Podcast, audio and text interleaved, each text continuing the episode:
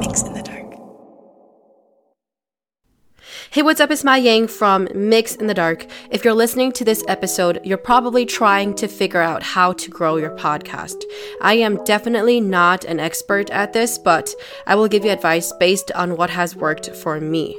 This episode is meant to discuss tips and personal advice for new content owners who are done with their planning and are ready for their first episode release.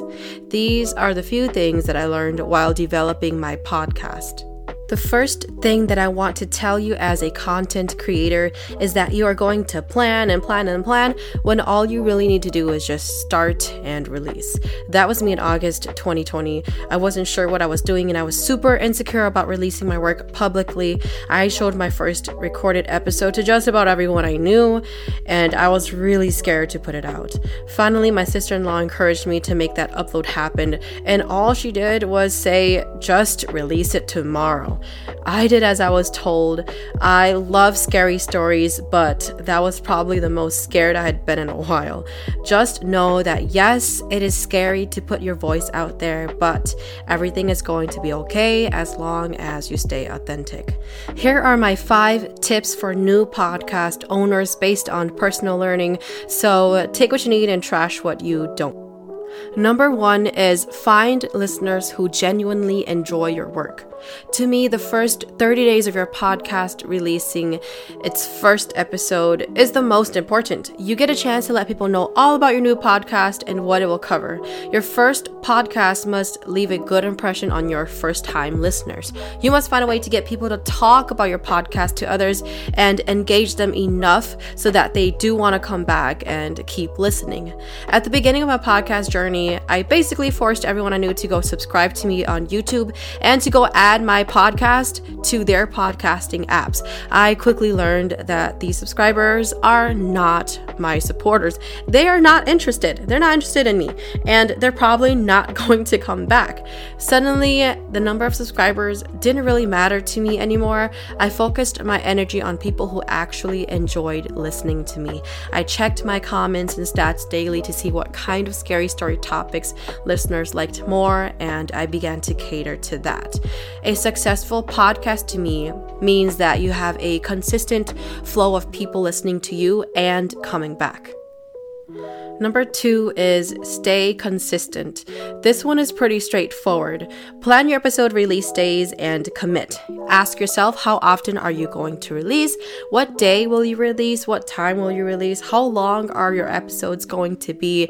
People appreciate consistency so that they know when to come back and listen to you. I notice that MYX in the Dark listeners get thrown off when I miss a week, and I super appreciate you welcoming me back every time. Number three is network with other podcast owners.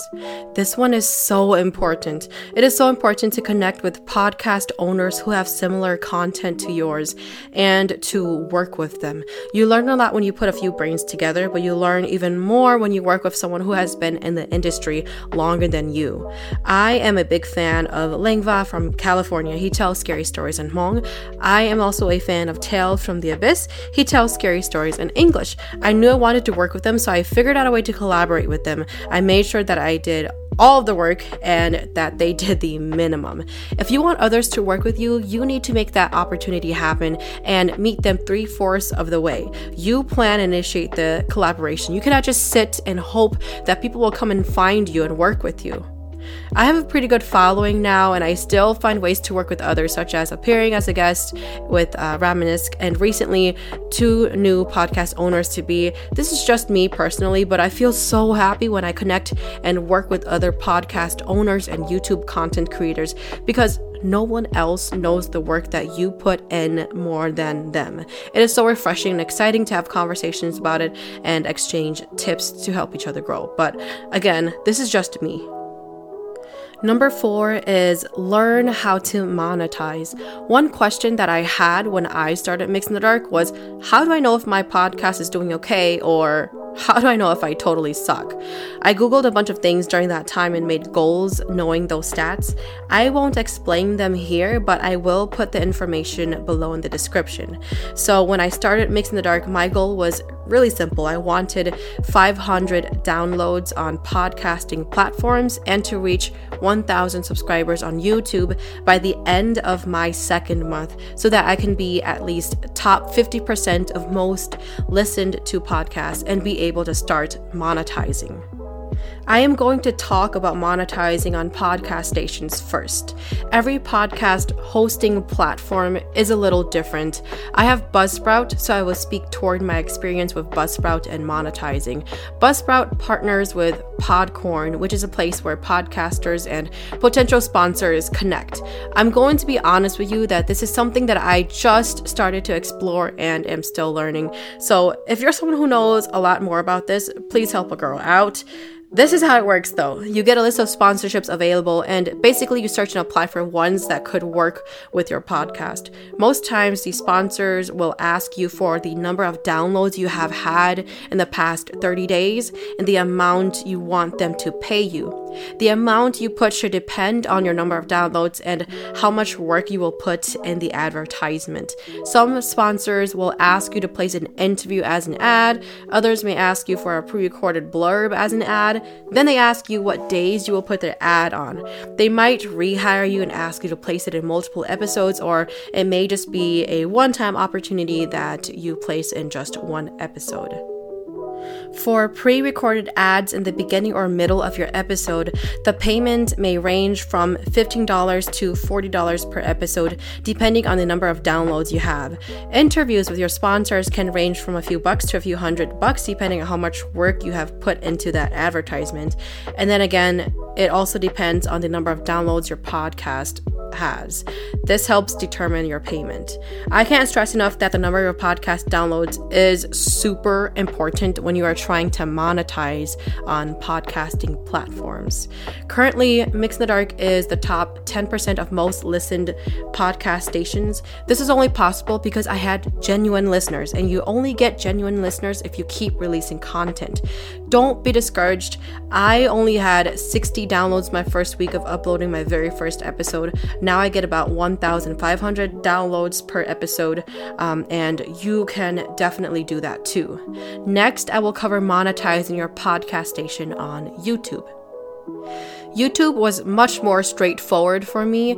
You need 1,000 subscribers and 4,000 watched minutes within a 12 month time frame in order to be eligible for monetization.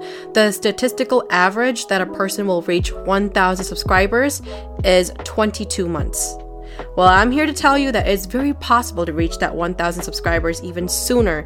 You need to network though. You need to work with other YouTubers to help you get there. It's not easy getting to 1,000 subscribers, but when you do, everything becomes so much easier. I reached 1,000 subscribers within two months with the help of two scary storytellers that I trust and admire. I am truly so thankful for them in guiding the development of MYX in the Dark. To me, monetizing is the easy part. Making money is the hard part. It all depends on the number of views per video and the number of views per advertisement on your video. The average earned is about 20 cents per advertisement watched.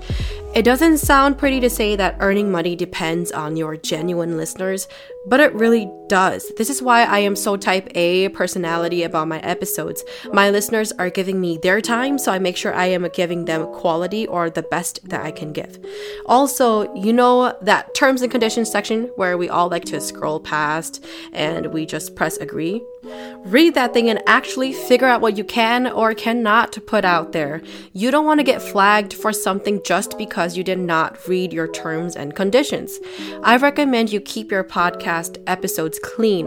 What I mean is use none to very little swear words or look up what words are okay to say on your hosting stations. YouTube is pretty strict. They do checks on your uploads to make sure that you're not breaking any rules or stealing music. These things might put limitations on your monetization.